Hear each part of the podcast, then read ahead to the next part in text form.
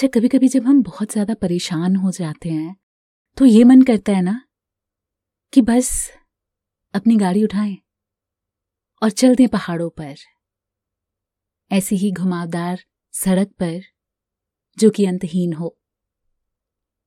और इन घुमावदार सड़कों के बीच, अपनी ज़िंदगी में जो ये घुमाव चल रहे हैं, उनको बस भूल जाएँ। होता है ना आपके साथ भी ऐसा ही? हाँ?